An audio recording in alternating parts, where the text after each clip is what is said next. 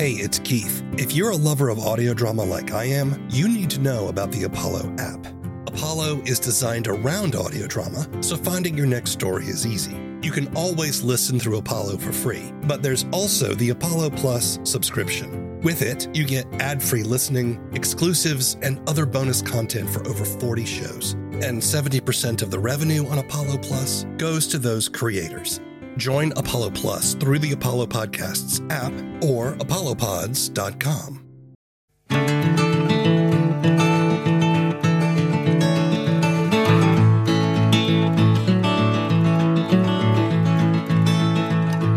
Hello, and welcome to the first episode of a podcast about audio drama and the creative process. I'm W. Keith Timms, writer and podcaster, creator of The Book of Constellations. In this show, I listen to the first episode of an audio drama, then have a discussion with the creators about the show, their methods, struggles, and successes. Today, we're discussing the first episode of Solar. Generation critical. Control Q-Read, this is the Aethon. Mayday, mayday, solar flare X-45 pointed directly at Earth. Do you copy? Mayday, mayday! I knew certain things would happen if not when. What did you say, Tom? Everyone on board fixed it. Margaret knew. Immediately. Margaret knew this whole time. Tom said something about Margaret? Not now, Jessa. Everyone get to the straight. Aethon is mission control. Solar is a sci-fi drama created by Chris Porter and produced and directed by Jenny Curtis. The story is about the manned solar research probe Aethon, sent on a mission to study a temporal distortion around the sun. When a catastrophic solar flare nearly destroys the Aethon, the remaining crew must work together to keep hope alive in the growing darkness. Several famous actors, including Stephanie Beatriz, Alan Cumming, and Helen Hunt, lend their voices to the show, which is produced by Kurtco Media. The first episode, called The Pilot, picks up after the solar flare has damaged the Aethon and Earth. We are introduced to two surviving crew members, Ren and Jamal. Separated from each other and Earth, with their ship's AI damaged, the situation is only made worse when Jamal claims to be seeing ghosts moving through the remains of the ship. I spoke to Jenny and Chris remotely from Los Angeles. Why don't you just introduce yourselves and tell us what you do primarily on Solar? I'm going to switch it up. I'm going to introduce Chris Porter. Okay, so, because he's so humble, you know. Chris Porter is the creator and writer of Solar. He is just masterful at what he does. He spells out this story in this brilliant, expansive way. And not only did he write the words that you're hearing, but also he composed all of the music for the show. We worked together at Kurtco Media and kind of created this project in tandem, but the creative force and genius behind it all is Mr. Chris Porter. Thank you so much. I will take the true honor on introducing Jenny. Jenny Curtis was my co-director, co-producer. She was literally the second person that I talked to as soon as I conceived the project. And I was like, I want you to be involved in making this thing. She was definitely the actor's director. She has a phenomenal acting background. In addition to her directing and putting together the dialogue edits and offering feedback through the whole process, she also voices the pivotal character of Allie, which stands for the Aethon Language Interface, which is the voice of the spaceship that the cast is on. We both went to California Institute of the Arts, CalArts. Chris went for music. I went for acting. We did not know each other there, but we do work together in an immersive theater company in LA here called the Speakeasy Society. And that is how we started working together before shifting to podcasting. So tell me, what is an immersive theater company? An immersive theater event is basically, instead of there just being an absence of a fourth wall, there's basically no walls. The audience is part of the show, and it's not just like, oh, look, you're wearing glasses. It's like, hey, you are part of the show and a part of the storytelling experience. Your presence actually affects and changes the story. Since we're talking about your background, can each of you give me a little bit about where you came from as artists and writers or directors, that kind of thing? I'm blessed enough to come from a family that loves the arts. I grew up watching theater and feeling that that was where I belonged. I didn't actually think that was my life path until 2 years into my college experience, I was at a college called Pitzer, and I had the gift of interning for Patti LuPone, who, if you don't know who she is, she's an amazing Broadway actress, Tony award-winning, just stunning creative. I got to work as her personal assistant for a summer while she worked on Gypsy before it went to Broadway when it was at the New York City Center. And it was just a life-changing experience because I got to sit in the arts with the people at the top of their game and realize this is where my soul feels full. After that summer, I shifted. I left Pitzer. I applied to acting schools. I went full bore into, I want to pursue the thing that satisfies my soul and makes me feel like I have a purpose. Acting has done that ever since. But I also grew up in a family that was very business oriented and realized that I'm not just an actor. I really like having my hands on all sorts of things in production. So I have worked as a director, as a producer. I've worked in animation. I really enjoy the exploration of every single dark corner of the creative world. And so I never expected to land in audio, but this is where I've found myself, and I am absolutely loving this way of thinking differently and telling stories. We like to say the audio world ignites imagination, so it's been a really fun place to come play. Chris, why don't you tell us a little bit about your background? So like Jenny, I was very fortunate to have a family and parents that were very pro arts. Even if I didn't want to do that, they were like just open to exposing me to different arts and symphonies and musicals. I decided that I wanted to pursue music in my undergrad, but I was very much wanting to also do English and writing. So I did the weird thing in knocking on all the doors and getting all the permission slips signed so that I could split my major between music composition. And then I have a minor in creative writing, which was kind of abnormal, but thank goodness my undergrad let me do it so that I got to start doing things like writing my own librettos for my one act operas that I was composing for my thesis and things like that. The writing and music had always been pretty parallel. I then took a year off between undergrad and grad school to just study. I went to a couple of different screenwriting seminars just to learn about that craft. And I ended up getting accepted to CalArts for an MFA in music composition. And it was there that I started working a lot with animators because CalArts is a huge animation department. So I started doing just the scores for animations. And then I started asking like, hey, can I also do the sound design for you guys? And then can I find ways to make the sound design and the music fit together like a jigsaw? They were all very open to it because CalArts is a very experimental school. And they were like, yeah, let's see what you can do. And had a lot of fun just exploring where music and sound could cross each other and be part of telling the story as a whole.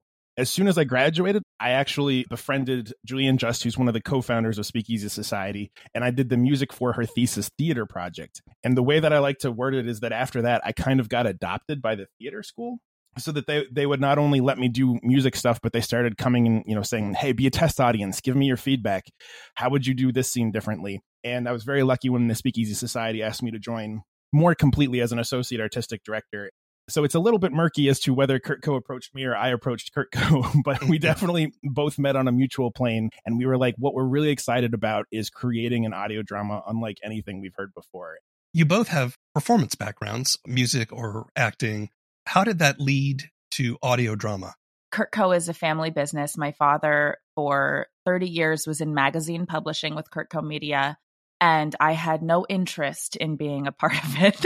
I did not want to do that. Magazines were not my thing. My decade of experience was in production and performance. And so I spent my time freelancing on set, and I learned to edit in film and video. I had all of these skills that I was gathering. And then when Kurtco shifted from magazines to podcasting, suddenly I had something to offer. I was the most qualified in my family to suddenly come back and be like, oh, let me offer some advice or let me help with this. And it started very much as, you know, I'm around obviously because it's my family. And it very quickly became, oh, but this is really fun and my help is valuable. So it wasn't originally Kurtco shifting to podcasting because of audio dramas. It was kind of because of podcasting as a whole. So Chris and I, as we came on board, both had talk shows that we were producing as well. I would like to believe it's also because we have such a strong background in narrative that we knew from the beginning that was the direction we wanted to take the company in. in a broader sense, I think that both Jenny and I consider ourselves storytellers first and foremost. And sometimes that's being done through the acting. Sometimes that's being done through music. And what's cool about immersive theater being our background is everything can be part of that storytelling, from the walls to the floor to how you're walking. So for us, it was more like, this is a cool space. We can tell a story in a way that's easier for us to be able to tell it in an audio medium than it would be in almost any other medium. We love the medium because it highlights the aspects that are our favorite in the creative process, right? Like, I love performing, and the fact that we get to really focus on performance here excites me. And Chris is a genius when it comes to words and music, and the fact that the words and the music really are the star of the show in audio drama made it really the perfect medium for us to be creating in. What about science fiction? Are you both sci-fi fans? For me, growing up, my father was definitely a Trekkie. I would not classify myself as a Trekkie, but definitely, like, it was a Sunday night tradition to, like, eat dinner and watch Star Trek Voyager. But growing up, definitely, I still loved science fiction, and I still love science fiction, and I love Alien, I love 2001, love Gravity, I really enjoyed The Martian. Sci-fi has always been a part of the things that I do. And I noticed that when I was writing, just for me personally, outside of the theater stuff, I was usually gravitating towards that genre in my own particular way. And so for me, the answer is yes, I really enjoy science fiction. And Jenny? I laughed before because I wouldn't have told you beforehand that science fiction was like a medium that I would enjoy. If you ask me about most of the top science fiction shows, I've seen or heard some of them. But what I really love about it is that it is one of the most creative genres there is, because the options are limitless, because you get to imagine scenarios that aren't set in any hard and fast structure, because it's all about what could be possible. And so that has been a fun realization for me, is that I really enjoy the genre. And I didn't know that I would, other than, you know, I like this stuff that I've seen. It just wasn't at the front of my radar. Mayday, mayday, mayday. This is the Aethon. The mission has gone critical on day 532 of Aethon's mission, March 21st, 2045 at 1832 hours Coordinated Universal Time, UTC. The Aethon was in the middle of deploying and activating payload 4 of the SimTech gravitational time distortion experiment. Wright, Ozzy, and Tully were launching the satellite via spacewalk. Aquino was in Capsule 4 in the medical bay. Per Commander Tully's orders, I was the onboard commander during the walk. After issuing an alert to Earth, the Aethon was struck by the largest solar flare and coronal mass ejection recorded to date. The CME overloaded our systems. The payload, which hadn't fully deployed, exploded and blew out the center of our ship. Compartments 4 through 7 were destroyed. The flare was pointed directly at Earth, and for all I know, maybe you don't have a way of reaching us anymore. Maybe we're alone. I don't know what kind of a priority there would be in rescuing us anyway, but... there were 6 of us left. I don't know if I'm allowed to say it, but there were 7. Then 6, and now 2. Pilot Jamal Davis and me. Tell me about Solar in your own words. What do you think of when you think of this story? What does this story mean to you both?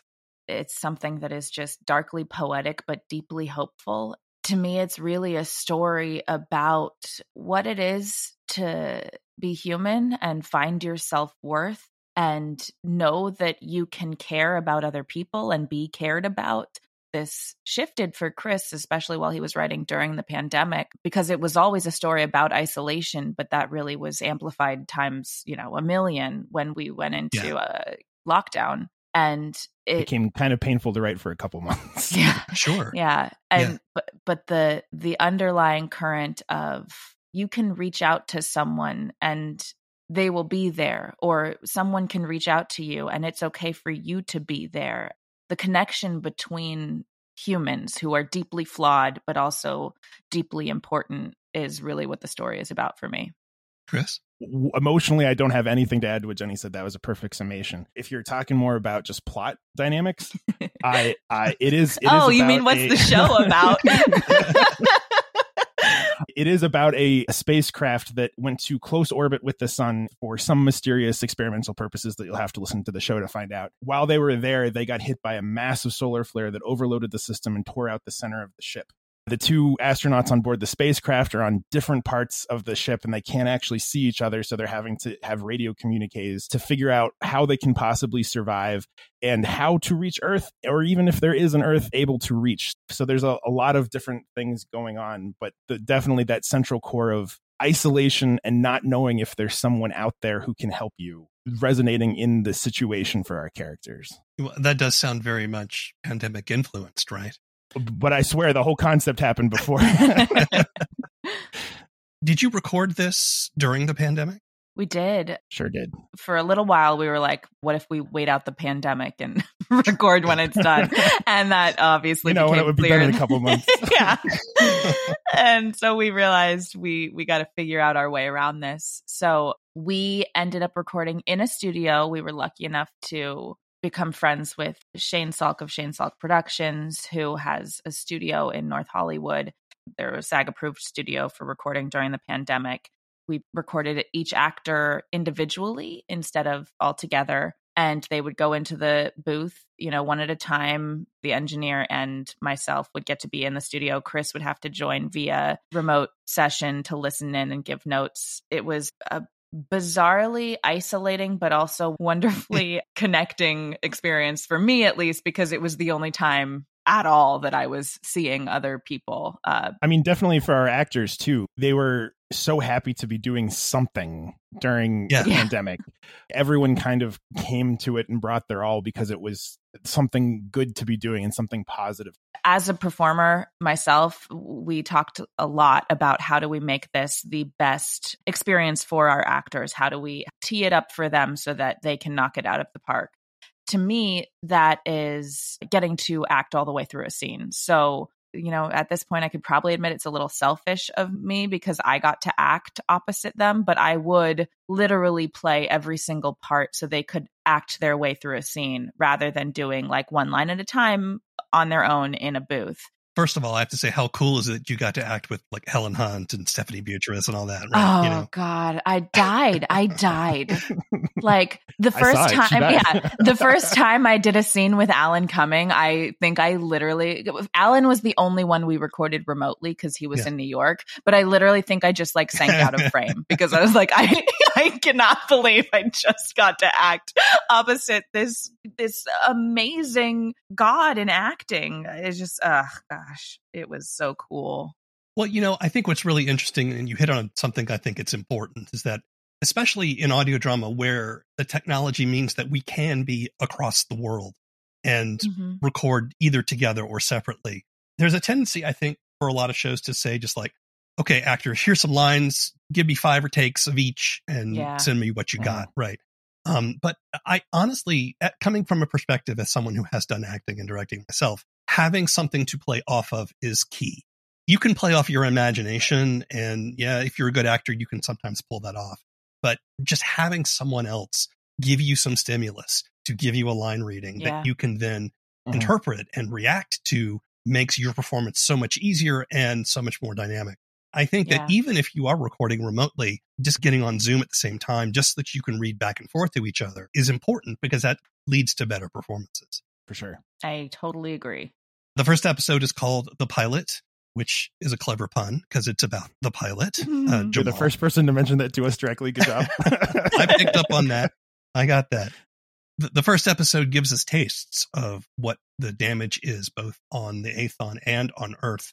We get to meet Jamal, who is the pilot. He is stuck in the reactor part of the Aethon and is sort of stuck in this loop of constantly having to repair the reactor just to keep things going. In the meantime, he's also running out of air. When I was 10, I and my friend, Chelsea, she convinced me to go and watch a SpaceX launch with her. My mother said I wasn't allowed to go. We were still in the pandemic, and she didn't want me to risk exposure. But I had to go. So I snuck out. And Chelsea and I rode our bikes for something like 5 miles to get there in time. We hopped a fence to get a little closer and away from everyone else, but still far enough away that no one was patrolling. You could feel the roar of the engine inside of your chest, even from far away. The light from the engines just cutting through the sky, illuminating and blinding all at once. The white column of smoke shooting straight up to heaven, like the holy smoke from the temple being sent to God. Are you religious? No, but I like the poetry in it. We also get to meet Wren, who is a researcher who is stuck in another part of the ship. We also get to meet Allie, who, Jenny, you voice, who is the AI, who is broken. The other twist that we get is that Jamal is seeing ghosts. That is, he is seeing what looks like human shapes that are moving about the ship. In this first episode, at least, the primary antagonist here is the environment. There is no necessarily bad guy that we meet. This is about the survivors trying their best to continue to survive. Talk to me about why you chose that as the way to kick things off. When I was conceiving of the show, I always knew that the ship was going to be damaged. Why it was damaged is something that took me some time to figure out, but also you have to listen to the whole season to understand what exactly went down the day of the flare. It occurred to me pretty early on that the ship being destroyed was a big old metaphor for trauma and the idea of just something being wrong. Something has already happened. And that's honestly true of the entire human race for each and every one of us individually. There is something wrong inside of us that we have to come to terms with in order to move on. And so setting that up as the premise early on definitely became a big part of it. Also, to get a little bit metaphysical, we as human beings wake up every morning and have to wrestle with the fact that we're going to be dead someday. And we don't know how much time we have left. And so that's why it was really important to put Jamal in that specific situation. He has already assumed that there is no hope for him. And that is what he's wrestling with. He is going to die. That is really the impetus for starting in this place. It's starting from that very human condition of, hey, I have X amount of time in my life. What am I going to do with it? And having to deal with the various traumas that we each have individually. We are such deeply feeling people. Audiences watch or listen or ingest content in order to be moved in some way or another. Sometimes that's moved to laughter. Sometimes that's moved to tears. But addressing themes that cut to the core of all of us, because everybody's battling something. Everybody's battling some kind of trauma and healing in some way. I think that's what's attractive of taking a massive story and somehow making it relatable to everybody. You took great pains to give Wren and Jamal opportunities to voice their inner thoughts. And this is done through the logs or messages that they are recording. You gave them a lot of time to sort of talk about how they were feeling. Talk to me about your choice to write these monologues and to allow the characters' voices to come through in this way.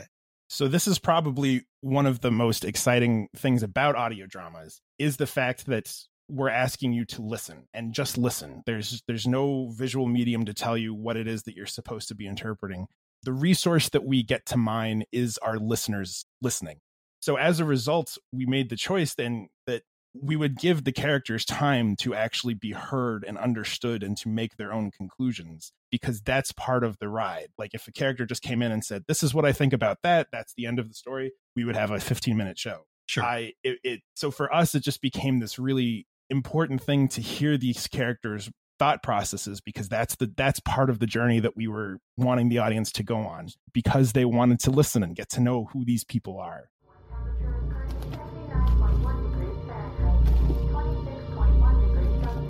I've also just been thinking about time. It took us over a year to get to the sun, and I'll be on the far side of the sun for just as long.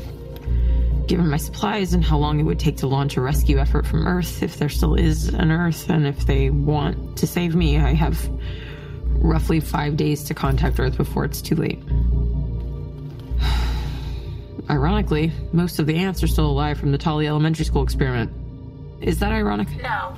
So sarcasm is difficult, but you get dramatic irony. Dramatic irony is based in fact. Sarcasm is based in falsehood. Cool. Thank you for the English lesson. Was that sarcasm? Yes, Allie, please just... Or he said the wrong person. I'm not worth it.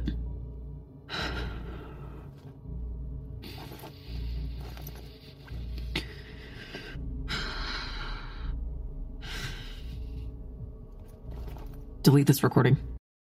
The style of storytelling that I enjoy, because I feel like, you know, we live in a society that everything is like flashbang wow, especially in the entertainment industry. You're getting notes of like shorter, faster, go, go, go, go, go. And right. That's not necessarily, I think, helpful to storytelling. That's not necessarily what people want. And the overall concept of taking the time to get to know someone, both in real life and in storytelling, is really important to me. So having the ability to take the space to sit and listen to these people and slowly peel back the layers of who they are made me connect to the story more than I think we would have had it been told in another way. It is funny. I feel like when we talk about this show, I'll talk about the long sitting there, and you know, I forget to remind people like this is an action-packed show. You know, we've got we've got spacewalks and, you know, things going wrong and people are trying not to die. So like there's also a lot going on. There's jokes every now and again. Yeah. The people that I often interview on my show, I have a wide variety of producers. I have hobbyists that are making stuff out of their basements, and then I have people like you, who are professionals working with a production company. Are there decisions you make about production that you make because you know you're trying to make a commercially viable product? Yes and no. The answer is absolutely. I will say for this project, there were a lot of heated conversations in our small team of commercially viable versus artistically fulfilling. Chris and I, we fought for artistically fulfilling more than commercially viable from the viewpoint of, I don't believe what studios are telling me is commercially viable. I don't believe that audiences don't want to sit and get to know a character. I don't believe nobody's going to listen to a 45-minute episode. And we found as we keep going, like that was the truth. Audiences do want to sit in a story and do want a well-written project that doesn't spell everything out so that they have to use their brains. Yes, it needs to be commercially viable, but I think the question is what is actually commercially viable? It's not necessarily the bullet points of stupider and faster. We always knew that there would be people who would prefer an action-based opening, but we were confident in our choice that there is an audience and there is a market for these people who want to get to know and invest in these characters in this story. And we were just hoping to find those people. And so far, we've been able to find them. When you think about the things that you struggle with, what do you struggle with artistically or professionally when it comes to making your art? There is no explaining what kind of perfectionist I am. So I will say I struggled with that extremely. I don't want to sacrifice anything. We lost a lot of time in do it again, in the actual post of it and creating the sound of the world and trying to find the exact right way it should sound. And I don't regret any of it because I love what our show has turned out to be. I love the way it sounds. I am so proud of what we accomplished. But it wasn't a fast process and it wasn't an easy on the emotions process. It seems to me there's always something that can be better. Mm-hmm. There's always something you can do just a little bit better. How do you get past that? How do you finally decide, okay, it's time to move on and do something else? For me, it was definitely people forcing me to. I guess moving on from it, it got to a point where I just needed people to say, like, no one else is hearing this and you got to let it go. It will never be as good as the thing that you have in your mind. And that's one of the hurdles, like, because we all want to immediately create the Mona Lisa and that's not going to happen. The other part that I just have to say, just starting is really hard. And the creative process, just sitting there and saying like, hey, I have this idea. I'm excited about it. Now I have to fill up this page with something. That's just hard. And it sucks a lot of the time. So that for me is also just one of the things of like, okay, you just got to start. And then once you start, then things will happen. But for me, that's hard part of the creative process. So how do you both measure success? Obviously, this is part of your business, right? So I assume you would like to have some sort of commercial success with this. But I'm curious as to how do you measure success individually? So obviously, like you said, commercially, we know that there are strict definitions for what makes it a success versus income versus money spent. But we both said pretty early on in this process that if we put this out into the world, if we're given that opportunity and we hear even one person respond back and saying, yes, I heard you, I heard the message loud and clear, and I will take this and put it into my own life. At that point, we will have succeeded. Our story will have reached someone, they will be heard and seen, and we will have accomplished the goal of any hopeful art piece. I mean, that was it, is the goal of success is to affect someone, to mean something to somebody. Of course, if it's millions of people you've affected, that's amazing. Awesome. Yes. We believe that your job as an artist is to reach someone. So like the fact that anybody was moved or affected by this work is a success. In general, it's interesting because people don't tend to reach out to a creator about their work. You know, when you see something or hear something you love, you go tell your friends or you go tell your family, or, you know, you write about it in your journal. I don't know. But it's rare to go, I'm going to reach out to the person who made this, because you don't know them. The few people who do tweet about the show or send us an email, that little effort to tell someone that you appreciated their work, it means everything. So I've tried to learn from that. And now it's like, I try to remember, like, when I am moved and affected by someone's work, I'm going to do my best to let them know, because that's why you tell stories. What was that? I do not detect any abnormalities. The lights are getting brighter. Is the electricity overloading? Everything is nominal. The console screen is scrambling. Allie. I detect no irregularities. Well, then I think we're both fucked. Incoming message from Jamal. Accept. Rich, it's coming in through the airlock. Get away from the airlock. Get into a different compartment. Hurry, get out of capsule one. Lock the partition. Jamal, what are you talking about? There's a ghost climbing into capsule one. It climbed down from the antenna of the network arm. Capsule 3 exterior. It's moving towards the airlock. Get out! Get away! Jamal, calm down. It's shorting out the antenna. Jamal, calm down. I don't see anything. There's nothing climbing inside. There's no such thing as ghosts. The audio spectacle of Solar is impressive, and the voice acting is top-notch. There's sci-fi action and intrigue and storylines that unspool gradually beyond the mere survival of the crew. But Solar also invites you to listen, to connect to the characters, and, like them, find hope in dark times. You can listen to Solar on most major podcast platforms, or see our show notes for more information. The first episode of is written and produced by W. Keith Timms. All the opinions expressed in this show belong to the people who expressed them, and not necessarily to anyone else. The theme song is Mockingbird by David Mumford. If you want more information, want to sign up for our newsletter, or if you're an audio drama creator and would like to be on the show, visit our webpage at thefirstepisodeof.com. If you like down-to-earth sci-fi audio drama, check out my show, The Book of Constellations, wherever you get your podcasts. Keep telling stories. It's the only way we're going to get out of this mess. Until next time.